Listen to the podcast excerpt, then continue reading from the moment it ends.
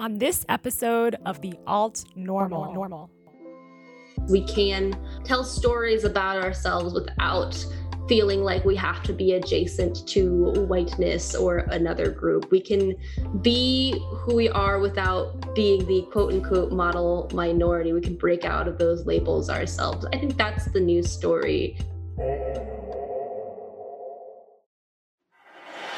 Another coronavirus vaccine has shown to be highly effective. Welcome to the Alt Normal, an exploration of the diverse voices on planet Earth. Joe Biden will become president of the United States. Doing the critical work of rebuilding a healthier, more sustainable alternative future at the intersection of self, community, and the planet. We live in uncertain times. Powerful moment of revolution.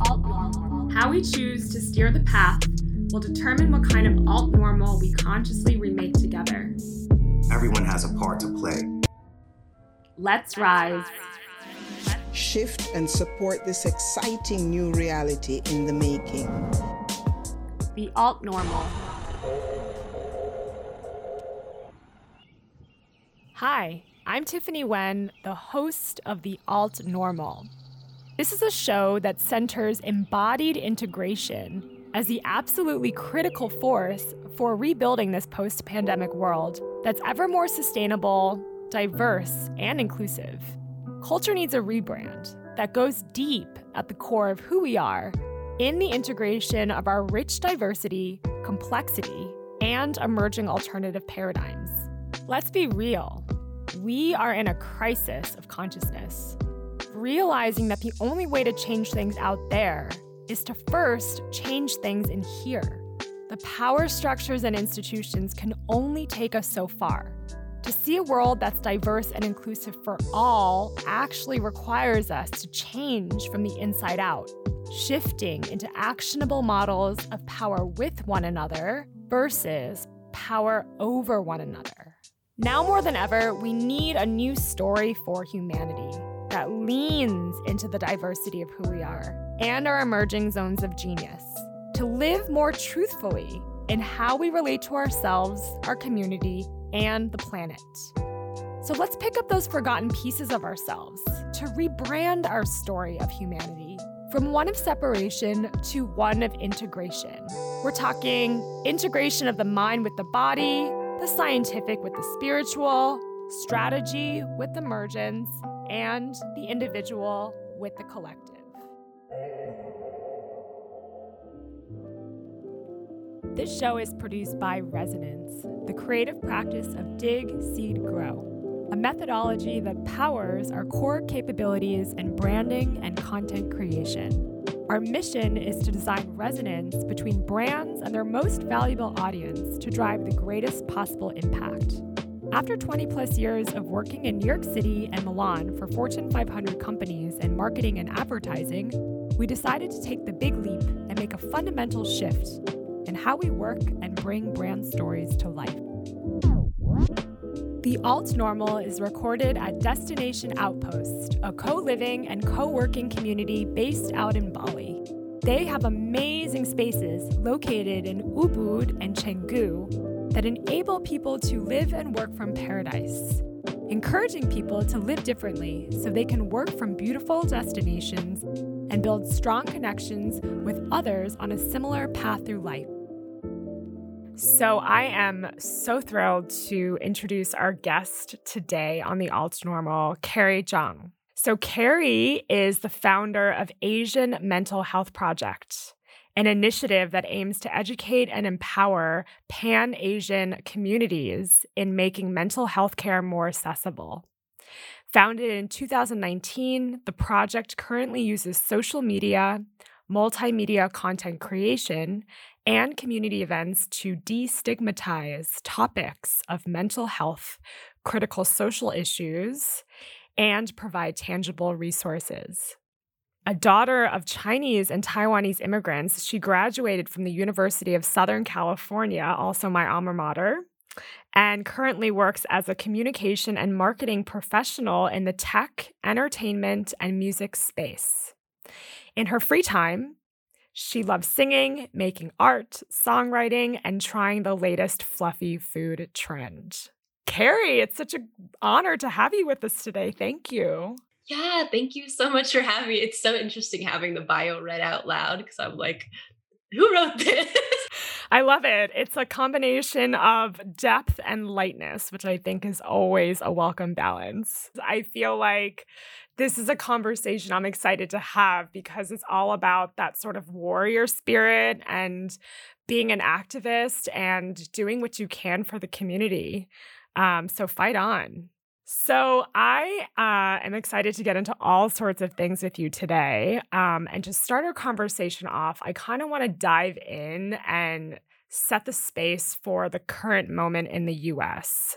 So, definitely not um, as fun as fluffy food trends, but definitely important. And I want to start off with sort of the anti Asian sentiment that has really surfaced in 2020 and still in 2021, and also the hate violence that has emerged.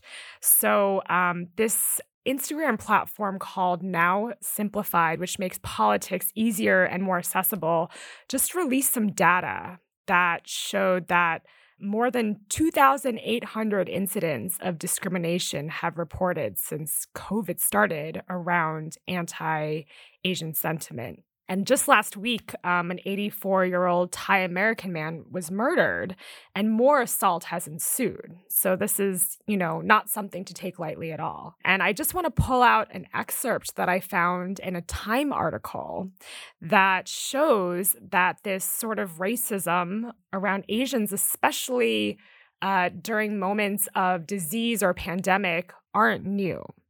So, they say, in quotes, in the 1800s, out of fear that Chinese workers were taking jobs that could be held by w- white workers, white labor unions argued for an immigration ban by claiming that Chinese, I say that in quotes, disease strains were more harmful than those carried by white people. And then back when Trump was still president, he referred to COVID 19 in very derogatory names, such as the Chinese virus or Kung flu, which helped normalize Asian, anti Asian xenophobia, stoking public hysteria and racist attacks. And now, as in the past, it's not just Chinese Americans receiving the hatred. Racist aggressors don't distinguish between different ethnic subgroups. Anyone who's Asian or perceived to be Asian at all can be a victim.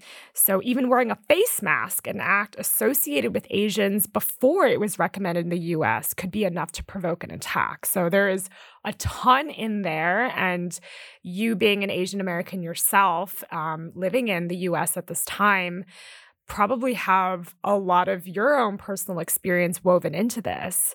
So I know this is not the lightest place to start, but I just want to ask more broadly and personally during COVID, have you yourself experienced any level of anti Asian sentiment, or what has your experience been like uh, this past year? Yeah, no, thank you so much for diving right into this subject. I think it's very timely and very important. And I don't think, not that it's not talked about enough, but I think we need to talk about the depth and the history of racism and xenophobia, um, you know, particularly against um, Asian folks in the U.S. Because I feel like you know these these sorts of topics or whenever something is referred to uh, an, an, issue in in asian america i would say it's oftentimes brushed to the side or put in uh, you know in tandem with something else when really i think it needs to be viewed as its own issue and also not in isolated events you know it's this is not some like there are many things that many issues in the system and in our culture that have led us to this moment where we as like a collective community are grieving. Um so yeah i mean back to your question about you know my personal experiences i mean i think I had a particularly strange experience right when a year ago when when COVID was first emerging. And it was it wasn't something that I'm not used to because I I couldn't tell the difference between whether or not this man was like cat calling me in what he perceived to be an Asian language or whatever he perceived to be my language, or if it was he was saying something in regards to COVID. But because of that, I was very on guard and and you know very careful and concerned, sort of proceeding down the street with that. So that was sort of an instance there where I sort of felt uncomfortable. Uh, and, you know, speaking to folks in my community uh, with my mental health project, you know, there have been a lot of people who have experienced, um, you know, whether it's like going to the grocery store, you're wearing a mask and people are staring at you a little extra hard, you know, um, and you know that's not a foreign experience to folks and people of color and all that, but but it, it, it's uh, relatively new because it's in the context of of the pandemic uh, here. Um, so yeah.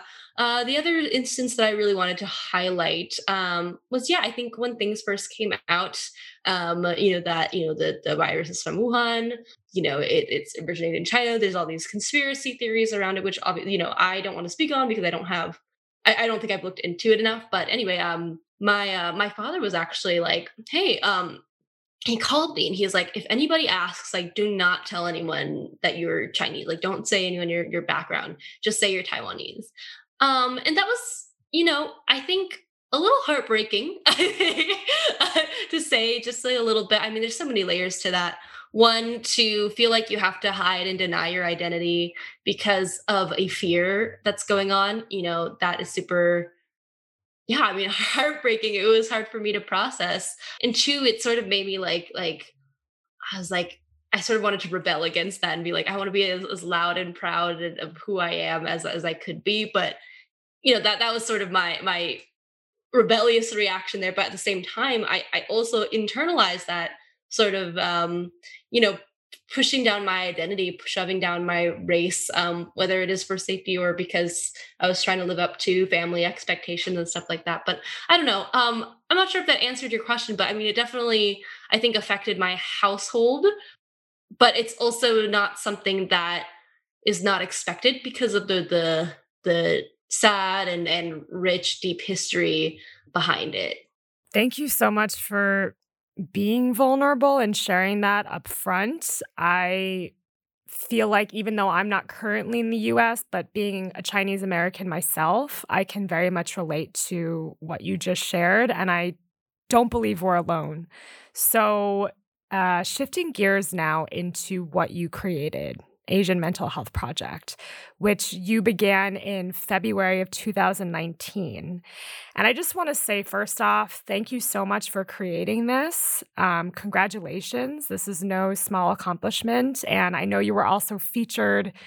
Yeah, in CNN's um, roundup of people of color that create their own mental services online, which was amazing to see. And you, I think, came in at such a timely moment. It's like you forecasted this need before it was really needed in the ways that it is now.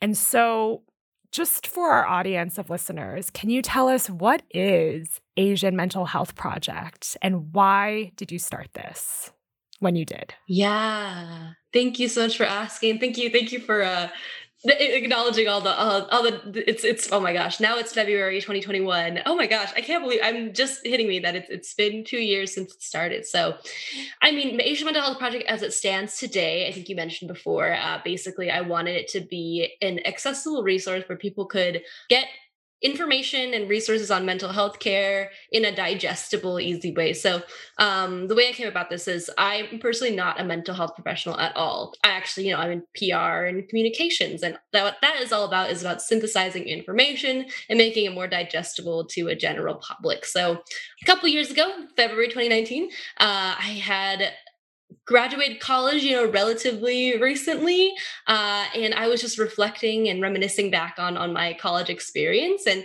and my mental health journey, and uh, it sort of made me realize that I, if I had resources and, and these sort of digestible resources I'm talking about, uh, and even just just the vocabulary to talk about what was going on in my mental health, um, going on with my mental health, and if I had the family or environment or, or, you know support to, to be feel comfortable talking about these things i think a lot of a lot of my mental health journey that were the parts that were most difficult throughout my college years and early, early adult years could have been mitigated or prevented at even a younger age. So, you know, I sort of wanted to make something that I, wish I had in a way, uh, in a way that people like me who are not mental health professionals and not really in this field can understand. So, you know, fast forward to today, you know, we try to, you know, create multimedia or social media resources. I joke and say that, you know, 2020 was also the year of the infographic, the, the scroll through on Instagram.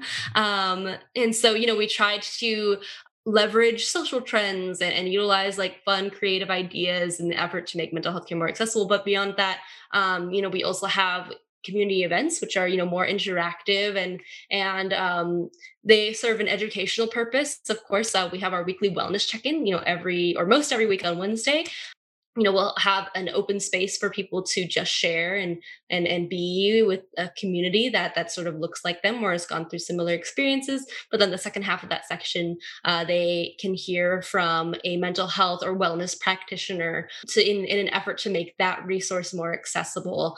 Um, i hope that answers your question but long story short here we are Congratulations on the two year mark. And I actually found you, I think, just scrolling through Instagram, and I thought, wow, it's so visually appealing, and there's such variety of Asian Americans doing wonderful and important work. And it did feel very palatable. So, um, as someone who found you that way, I can definitely echo what you just said.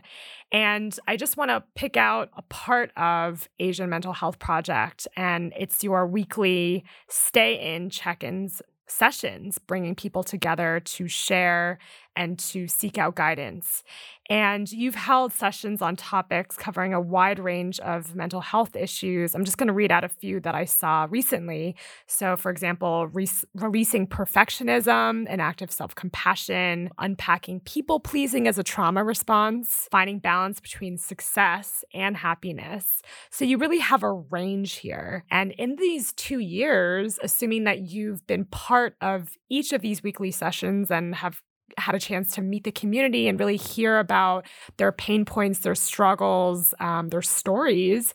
What have you seen has been the impact or the greatest impact that of your your sessions have had on the community? I mean, when I think of the impact that my project has, I'm sort of turning to uh, maybe this is the marketing PR in me, but I'm seeing growth, you know, in in our social media channels, in the people that sign up for our project, and then also I'm also seeing people who come back every session. They I have folks who have come back um, literally since our very first session, which was last March uh, when the pandemic sort of um, struck and came down. Um, so I'm like, if these people, if people are are following and and listening and and being a part of these events and asking for more and and criticizing instructively then this must mean something to someone. And I think when I was first starting this, the the wellness check-ins specifically, actually, it sort of morphed from me wanting well, firstly, actually, actually, it started as as me wanting to to start like a, a survivor uh, support group,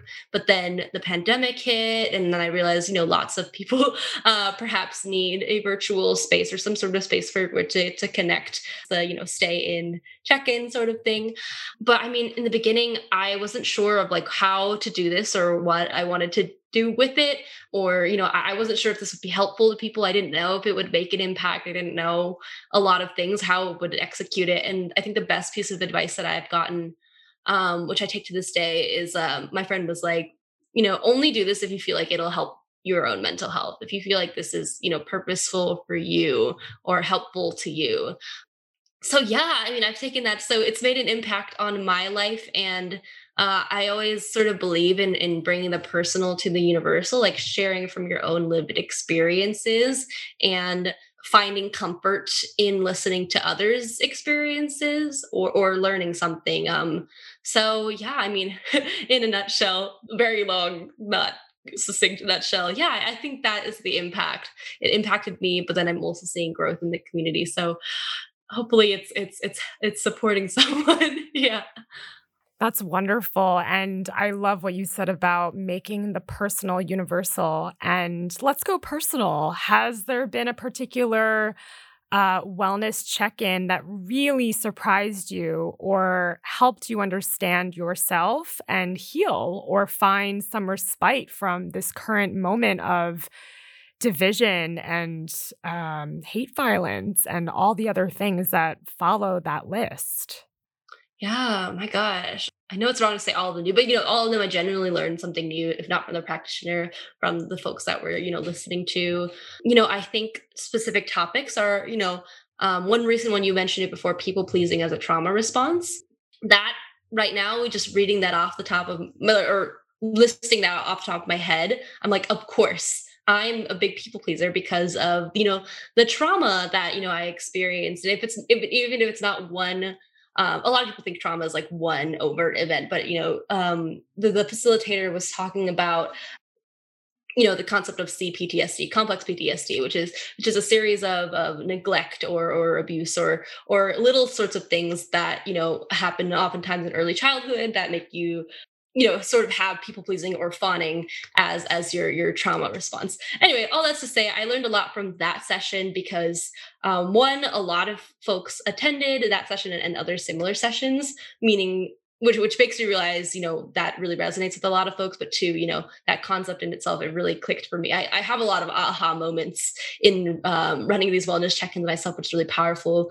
But the last one we had, you know, um, it was also very great, but a, a large bulk of it was uh, using that first open share session uh, to sort of address what we were talking about before, you know, the, the Oakland Chinatown attack slash anti-Asian racism that's been pervasive. And it's been interesting hearing from people um, of different experiences is but ultimately you know i've heard in that space people were you know they're saying like oh I, I, really needed this space. I live in a place where i you know either can't talk to my friends because of pandemic sorts of things or or i don't live in an area with a lot of asian folks. So to have that space where there are asian folks coming together to to collectively grieve and collectively share these experiences that are oftentimes you know so minimized and and and deemed unrelatable to so many folks you know i think that's always very impactful finding community in sharing and hearing the experiences of others uh, particularly through um, these very traumatic and, and difficult times. Yeah the the open share i think so much can be learned even if you don't consider yourself a mental health professional or expert your lived experience can shape someone um, in ways that we can't even imagine, right? And so just coming, showing up, and being vulnerable, I think, is healing in and of itself. And I know that Asian Mental Health Project um, supports other BIPOC communities and social movements like Black Lives Matter. And maybe when I was thinking about this question, it was hard for me to articulate what I wanted to ask. So I'm just going to go ahead and ask it the way it came to me. But how have you and this community asian mental health project practiced allyship alongside you know the asian american movement advancing it advancing mental health alongside other movements that have their own unique sets of challenges issues um, people. How can you be an ally alongside these other movements? Yeah i think the first thing is recognizing the interconnectedness. You know for me um, I can't advocate against anti-asian racism without advocating for black and brown liberation you know? I think it's very important. So one thing that i really like to highlight with my project is, is contextualizing that pan-asian you know or asian american experience. Like what systems in place brought us to where we are today? Well these same systems also you know affect and oppress black brown indigenous communities. Um you know just sorry i'm naming off the top of my head so i apologize for potentially you know misnaming or, or leaving out community but you know like essentially marginalized communities are all affected by the same sorts of systems put in place that uplift you know white supremacy and all that and and um yeah so I think for myself, it's very important to recognize the intersections of all of these different things and get to sort of the root of the issue. There's this really great graphic where um, it's like, um, it, and it was, you know, spread out last summer, um, sort of in the wake of everything that happened with, um, you know, George Floyd and the very much, you know, needed Black Lives Matter movement. There's a graphic that I saw where it was just, you know, it was like, a little plant growing and, and the plant was you know therapy and like like clinical you know, cl- cl- all, all therapy and mental health care up there. And then below where all the roots was like, you know, systemic racism, housing, you know, oppressive systems, patriarchal system, white supremacy, all that stuff sort of contributes to mental health. And that's something I really want to highlight with this project. You know, analyze like we cannot advocate or I cannot advocate for uh, accessible mental health care without advocating for, you know, without without advocating for every marginalized community and, and advocating against oppressive systems and advocating against racism against all those who experience it so so, you touched on this intersectionality of mental health and social justice. And we spoke a little bit about this before the podcast started. And so, this is sort of an intersectionality that I'd love to dive into.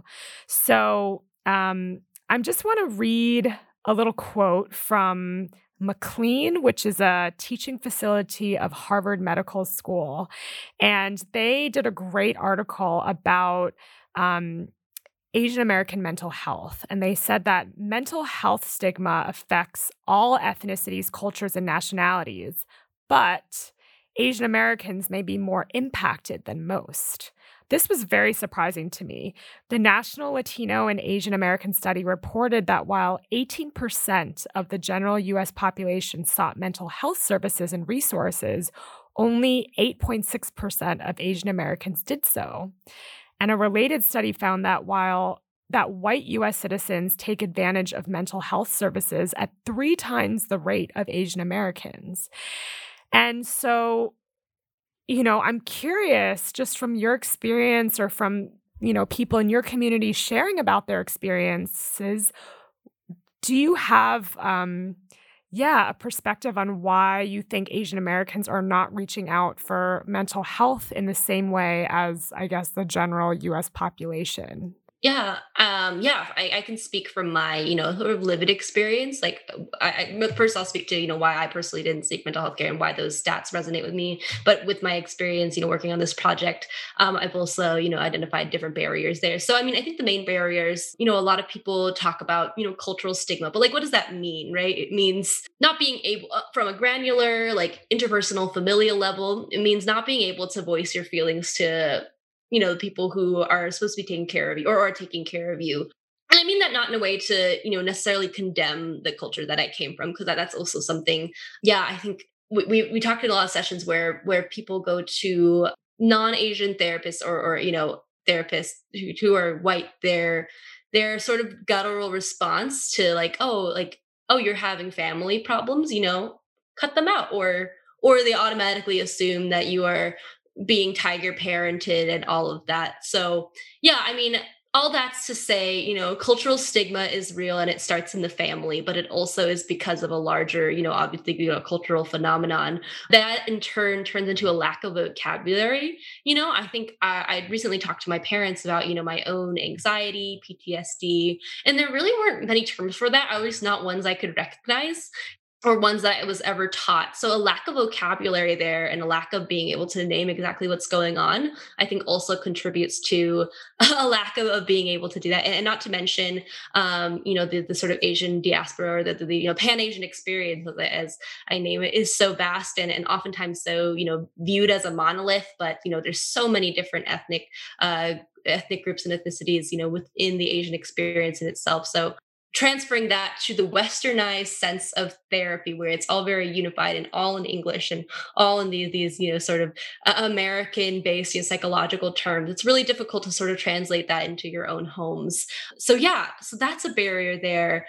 You know other barriers i see are also financial barriers. I think that that might go with the larger you know cultural stigma of it but either one not being able to afford therapy because it is really damn expensive or two not seeing the value in therapy because spending money, investing money in something is is what's more important than your own mental health. So that's that's a narrative that I'm hoping to dive more into and, and hopefully alter you know one increase the value of of, of mental health because uh, I really think that permeates through your whole life but also like how can we make mental health care you know less of a of a fun like bring put less of a financial barrier on mental health care so you know there's cultural stigma financial barriers oh there's so many barriers and things um but i mean specific to Asian communities. Oh, another thing is um, representation. I don't just mean in the media and and movies and Hollywood and all that. I mean in in um, finding a therapist. For me myself, I was very particular about you know finding a therapist with lived experience as me,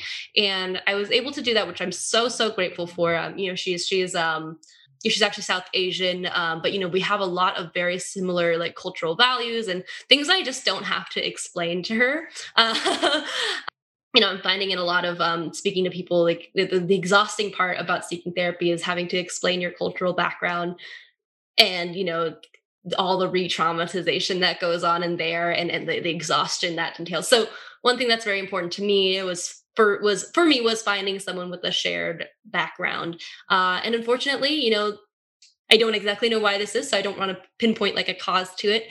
You know, there I haven't seen too many um, you know, there you know there are a lot of asian american and asian therapists and, and mental health uh, practitioners there that I've seen, but you know, it, it, still is a small percentage in comparison to, to white therapists, especially if you go to databases such as, you know, Psychology Today, um, which is I think maybe the largest or most commonly used um, database for mental health professionals. You know, when you scroll down all the pages, they're all, you know, mostly white, which can be really hard and daunting and, and definitely serves as a barrier there. Um, but you know, the folks, the the amazing people of color and, and Asian folks and uh, who are therapists who I've been able to talk to, you know, they they really are trying to fight the fight for, um, you know, more culturally uh, embracing and affirming care uh, that I think is so important. But you know, I always say, you know, there's not enough there, and and that makes me sad, but that's also something that, you know, we're, we're trying to fight for. So, yeah. You said so much in there, and I think something to pull out, which leans into the social justice piece that I think is so alive in this intersectionality between mental health and social justice, is even understanding the origins of psychotherapy. I'm no historian or expert, but in reading this article, they went on to say that mainstream psychotherapy in America has its roots in Western Europe. And assumptions that some take for granted, like talking about it will make you feel better, may not be shared with all of these different subgroups within the Asian American category who may prefer to deal with emotions by doing other things, such as sports or academics or other modalities for accessing their pain or trauma or just lived experience. So, I mean, in this community, have you have you seen other modalities beyond talk therapy or just other ways you've seen Asian Americans connecting to their mental health practices or ways of embodying greater wholeness, trust, resilience in in a time that can be so tender and fragile and totally scary? Yeah, I mean, absolutely yes. I have seen other modalities, and I think it's important to tap into those because uh, therapy is one piece of the pie. Oh, hated that analogy, but we're running with it. Um, therapy is one piece of the pie, but finding ways to self soothe and, and finding community, that's also very much part of it. And that's something that I'm learning a lot, I think, in myself, you know, um, you know, being in and out of therapy for a couple of years, like in between the times where I'm not seeing a therapist, like I, am not just like completely uh, in in a in a flurry you know like I, I personally like to come up with different uh modalities that that feel good to me so i mean I mean, beyond that, you know, you, you mentioned talk therapy. There's also other kinds of therapy. My therapist personally suggested that I try EMDR, which is, I think it's, uh, oh, eye movement desensitization and reprocessing. So that that's more of a like a like a, um, a physiological modality that that pairs maybe with talk therapy or or you know a standalone. I personally, I'm not doing that yet because I feel like it would probably be better in a in-person space. And now that we're all teletherapy, not going to try that. But yeah, there are aside from talk therapy, there are other sorts of therapies that um, you know that can be utilized for, for different symptoms and such like that, such as EMDR or brain spotting. But then aside from that, uh, really leaning into things that bring you comfort, joy, steadiness, safety. I think those are the sorts of things that I've been leaning into myself. You know, um, I grew up, you know, playing music and listening to music, uh, drawing and stuff like that, and, and you know, finding different ways to express myself in a way that's not necessarily talk therapy, which can be very exhausting. so yeah, I mean, and uh, also with the project, uh, I did mention, you know, we we do try to bring in registered, you know, mental health professionals, um, you know, licensed clinical social workers and and marriage and family therapists and stuff like that but i also want to bring in you know people who are you know on the holistic healing side um you know sort of to your point about you know uh, you know, psychology and sort of the, the, westernized understanding of it. But there's also other healing, you know, there's other things, ways to heal and other healing properties. So, um, you know, I, am hoping to you know bring in different types of wellness practitioners, uh, whether it's you know holistic healers or or people who use you know Eastern medicine or or stuff like that. You know, um, I think it's important to consider, um, you know, have a more globalized view of things, which can be very hard to do, but we're working on it. yeah integrating the mind with the body and actually walking in that in that wholeness every day. And going back also to some of these barriers that you were listing before that can make it challenging for Asian Americans to really access mental health in the same way as their white counterparts. Um, I also want to bring in the idea of the model minority myth, which I know you spoke about in your feature on the CNN article. You know, for some, the, the pressure of being part of a model minority can stand in the way of treatment. So, in the same article, they go to say that you know, many Asian Americans see themselves as part of a group that's seamlessly integrated into their society. And so there's kind of a lumping of categories and, you know, they can kind of be bubbled into a group that's considered intelligent, industrious, fully in charge of their lives, financially abundant, um, successful.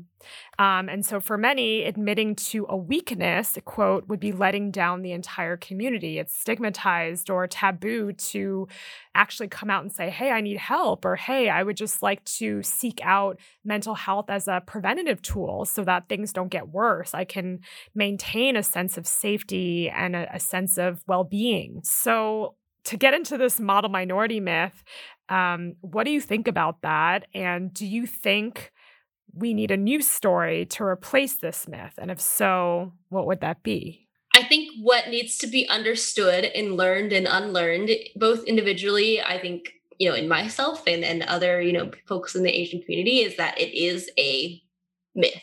It is a doctored narrative made so you know, like, like understanding the purpose of it. And, and my understanding of the purpose of the model minority myth is, you know, driving a wedge between different um, minorities slash less marginalized communities saying, you know, Asian folks can have financial prosperity and and do X, Y, and Z and, you know, all, all the stereotypes that go along with it. Why can't why can't anyone else do it? You know, like, and that's sort of extremely I mean, that's extremely problematic. So I think actively trying to dispel that bias and that myth um, is something that that that can be very hard to do because you know I think I, I also grew up I grew up in a space that you know I grew up in, a, in an area that was like a like 70% Asian folks you know I grew up you know with with with mostly Asian folks around me and definitely you know that there's the stereotype of, of you know like valuing good grades and high academic success and, and x y and z. And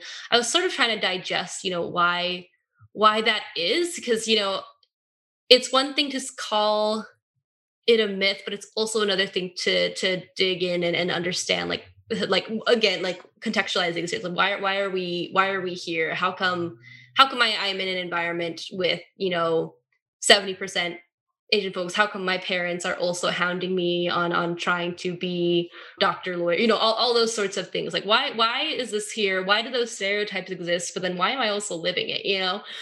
And so for me, it's important to understand you know, that history behind the model minority myth, and then also the history with like policy and, and like immigration law and sort of why that exists. You know, I think I'm going to butcher the history of it because I don't remember dates for the life of me. But you know, they're you know, as mentioned before, they're they're sort of cherry picking of of um I'll speak from like the Chinese immigration perspective, you know, I think in, in the era of uh, gold, the gold rush and and mines and building trains, a lot of folks were, you know, permitted entry from China to work on these trains with the promise of like, hey, you can send money back to your family and X, Y, and Z. Well, those promises were not met, and as you were mentioning before, there was a lot of the the, the idea of um, yellow peril, which is like instilling fear and, and xenophobia about you know Asian folks or, Chinese people, um, which then you know led to I think you know, an immigration. I think it was maybe the oh, I'm really gonna butcher it, but there, there was an immigration ban placed on on um, Chinese folks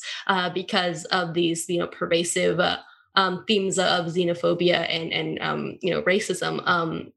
But then later, I think it was maybe after or around the Cold War, where people were, you know, selected to come to the, you know, the, the doors were open again, but they were selected to specifically come go to grad school or or you know fill these roles in in it, you know these roles that were you know for, helping to to advance the U.S. in the space race or or stuff like that, or uh, people who uh, I'll I'll speak from you know what I know of my father's experience. My dad is an opera singer, and so he was you know he got a essentially what is a golden ticket to the U.S. because um, he you know won an opera competition and and the the grand prize was to come study in the U.S. And when he got his green card, it was he was sort of admitted uh, because he was and I quote this they called him an exceptional alien, which is really weird.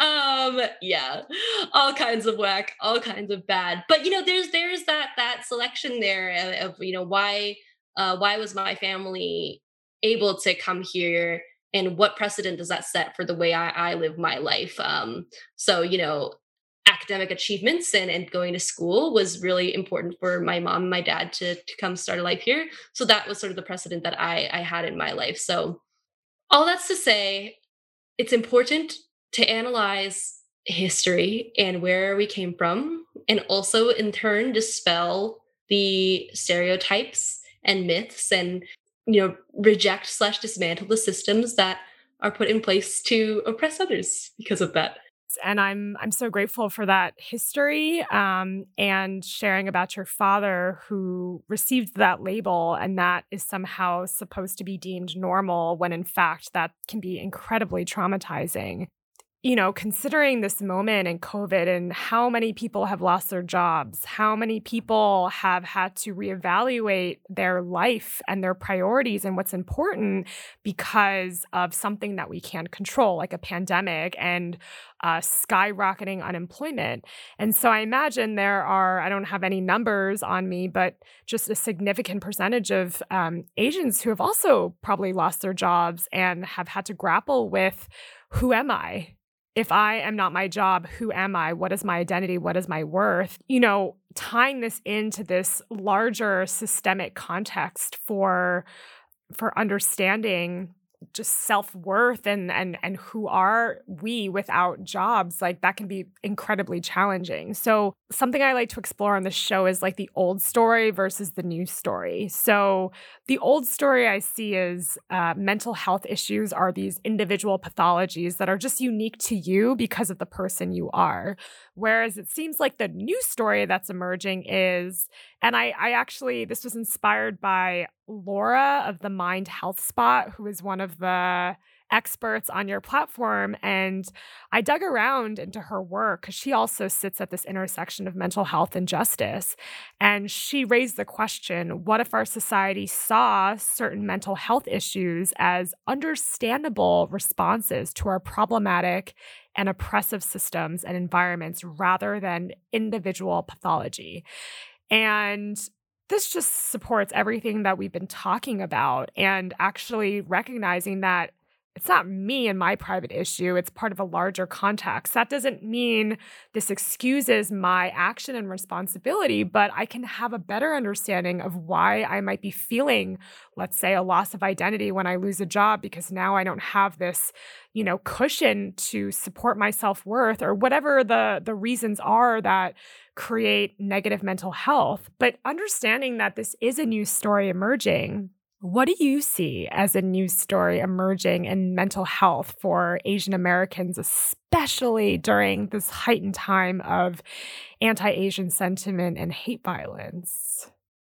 Yeah, I think the news story, and this is, you know, represented by a lot of the progress that I've seen in the past few years of doing this work and just sort of, you know, witnessing the world change. The new story is that we as Asian folks, uh, maybe I'll speak, you know, on, on, on Asian Americans, we get we get to write our own story. I think that's the new story. Uh, whereas in the past, our story or path is is written maybe by our parents or our families or by this greater society with these deeply rooted systems that tell us who we are. We don't have to do that anymore. We can create a personal, you know, mental health journey or system that maybe incorporates parts of, of you know traditional psychotherapy um, but also incorporates parts of our culture that we want to carry with us. We can tell stories about ourselves without feeling like we have to be adjacent to whiteness or another group. We can be who we are without being the quote unquote model minority. We can break out of those labels ourselves. I think that's the new story. New story is being able to truly understand who we are, where we come from, and then taking that and making you know the best decisions and, and and being able to care for ourselves and understand ourselves in a way that we haven't before.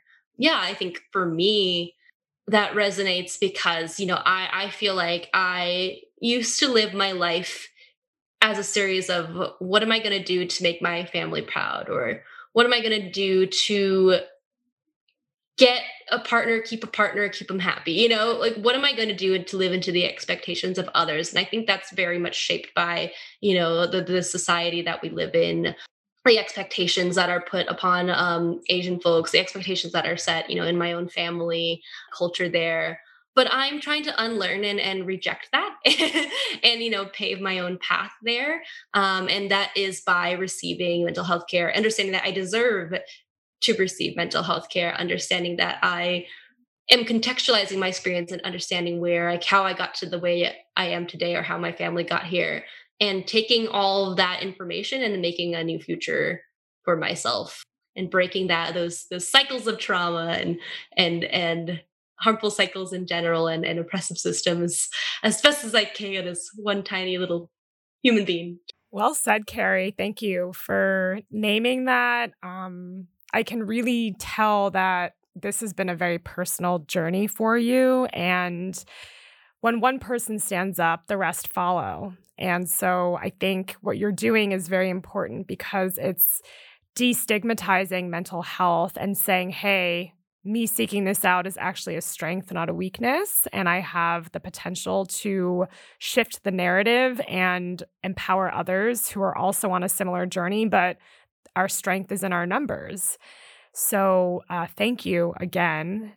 I also know we're kind of shifting now into this envisioning part of the conversation and i know that you have full-time job you're ha- lead a very busy life and asian mental health project is your passion right it's your it's your baby that you brought into the world and so for those who are listening who are looking to start their own, let's say, mental health or anti-racism journey and path but are also you know juggling full-time jobs uh, really busy even in these covid times what's your advice to juggling it all someone who wants to dig into this and also juggle the rest of life? Do you have any guidance or tips for people who are just starting out on this path Yes, one hundred percent. Many tips from many, uh, many of my. Uh, I like to say, well, who, I don't know who said this first, but you know, failing forward uh, is sort of where I'm going there. Lots of mistakes are made, and lots of mistakes will be made. Um, so I think, yes, my advice to that is if you see that there is an issue that pertains in your life, very likely it's an issue that other folks experience too. So if you're thinking that you want to pursue a project and and fight for social justice or speak out about something whatever it is really do it be mindful and and, and do, do the research uh, but definitely i would say do it. And um, in terms of juggling everything a full-time job um, this project a couple of other uh, sort of obligations here and there it can get to be a lot um, that's for sure. Um, so i think my biggest advice uh, that I need to learn myself is to set boundaries. um, setting boundaries, not just not just saying no to things that you don't want to do, but really setting boundaries and and sort of being clear on what you want to do and and setting the tangible steps toward that and also recognizing that everything takes baby steps. You won't get to your very large dream or goal ASAP. It doesn't happen. And, and, if, and if in my case, you're figuring it out as you go, I truly still feel like I don't know what I'm doing. But then I look back at the baby steps that I've taken and and sort of where I, where how far this project has come and how far I've come and I'm like oh wow that's a that's a very big change. So yeah, I mean I think my biggest advice is yeah understand understand your why why you want to do it is it is it serving you and is it serving the community or people that you care about? If so yes. Uh, go forth and do it. And two um, understanding your how how you're going to do it and but also understanding that it's okay to have, have limitations there and, and to set boundaries. And i think there's constantly a feeling of like am i doing enough? Because social justice mental health there are so many issues. There are literally thousands of years of of issues to unpack and and i think something that i've had to swallow is i can't i can't hold it all. I can't i can't help it all. So this is also from like a growth perspective you know i, I mean i think really finding the niche and and, and finding the, those those those tangible steps is really important to me. And i loved what you said about setting boundaries because i think that plays into the people pleasing um, that we were talking about earlier and how actually setting a boundary and saying a no from a true purposeful place can actually mean a yes to what is really most important to you as we move through 2021 what is next for Asian Mental Health Project? You named a few things earlier about finding different types of experts in other modalities, but yeah, what is this year shaping up to be? What is the big vision? How can our audience of listeners help? Anything you'd like to share? Yes, we have very big goals for this year. As mentioned before, I was taking baby steps, but this time I'm shifting to big large vision big large goals so that's sort of where we're headed for 2021 in 2021 i'm hoping to file for nonprofit status uh, but let me back up i'm filing for nonprofit status because um, along with our community events and our multimedia resources that we're hoping to continue to build and offer more of and, and be more intentional with I want to establish a mental health fund because I'm fully understanding that financial barriers are, if not the biggest, you know, one of the biggest barriers to seeking mental health care. So I'm hoping to establish a mental health fund. And in order to do so, in order to generate revenue to distribute the money, I have to file for 501c3 nonprofit status, which means um, we've got to work it out for us there. So that's definitely something I'm looking forward to this next year. We're building out our core team and and building out even more of our team to make it more of instead of just like my personal project, a sustainable community or owned organization. That's really what I envision it to be. And I want to build tools for, you know, if someone wanted to replicate this in their own community, that, that would be great. You know, I, I think my my my vision is to my my overall vision is hoping that everybody on the planet feels supported in their mental health. Obviously, huge vision, but in order to do that, you know, I, I'm I'd love to share and and spread the tools and resources as best as I can that hopefully you know empower folks or or you know give people the tools to to put their mental health first or their community's mental health first. Um, so yeah, that that's pretty lofty there, but uh, what can the community do to help this goal? Glad you asked. We are, you know, trying to revamp our fundraising campaign because in order to file for 501c3 nonprofit status, um, you know, there's a, a, you know amount of legal and accounting that we have to go through, uh, and that will cost money. um, and you know, we currently have a GoFundMe page. I hope it's okay that I'm talking about the GoFundMe page. Please, actually, you're answering the one of the final questions I had, which is for those who want to connect with Asian Mental Health Project, support, learn, connect with you. How can they find you? Please direct us. Yes, thank you. Uh, to follow Asian Mental Health Project, our most active site is our Instagram. So it's at Asian Mental Health Project, and in my Instagram bio, you can sort of uh, you know go to the the link tree that we have Facebook, we have our website AsianMentalHealthProject.com. Um, so you know we try to keep that branding succinct. But in terms of our GoFundMe, which you know if you contribute to, that'd be fantastic. It would pay for um, our fees going into um, filing for nonprofit status. You know you can find the GoFundMe me through our Instagram bio. But for myself, uh, you can find me at Carrieosities on Instagram. Again, my most active channel. I think it's the Gen Z millennial in me, but here we are. Uh, so Carrieosities is uh, my name. So C A R R I E O S I T I E S. Amazing. And I just wanted to also name that I am so impressed by you and your generation. Yeah, Gen Z is killing it. You guys and gals are just, I think, really very proactive and you spot culture before it happens. And I am just endlessly um, inspired by the movements that you're creating and the energy that you have to see your visions into reality. So, just to close out this conversation, you gave us plenty of wisdom to marinate on today, but can you leave us with a final message or a question that we can reflect on beyond this conversation? I think my final question is how are you really?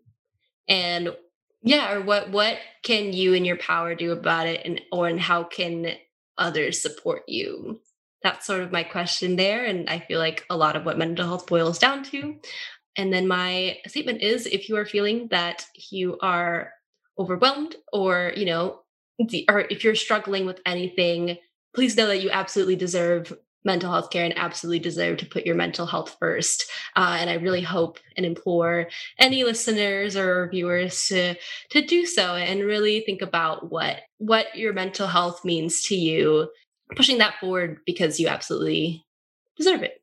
Thank you, Carrie. It always um, so relatable and so thoughtful.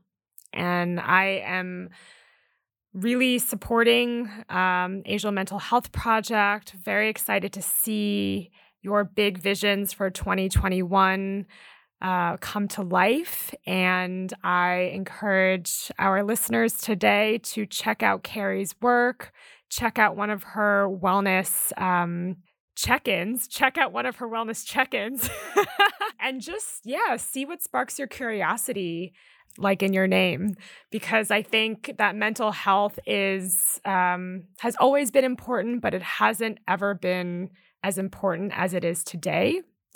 And so thank you so much carrie for joining us for sharing for being vulnerable for shedding light on a lot of really important social cultural health issues and uh, for those of you listening, if you feel uplifted, shifted, moved in any way, please, um, you know, spread this conversation far and wide. Give us a rating, review, anything you can do to just help us amplify.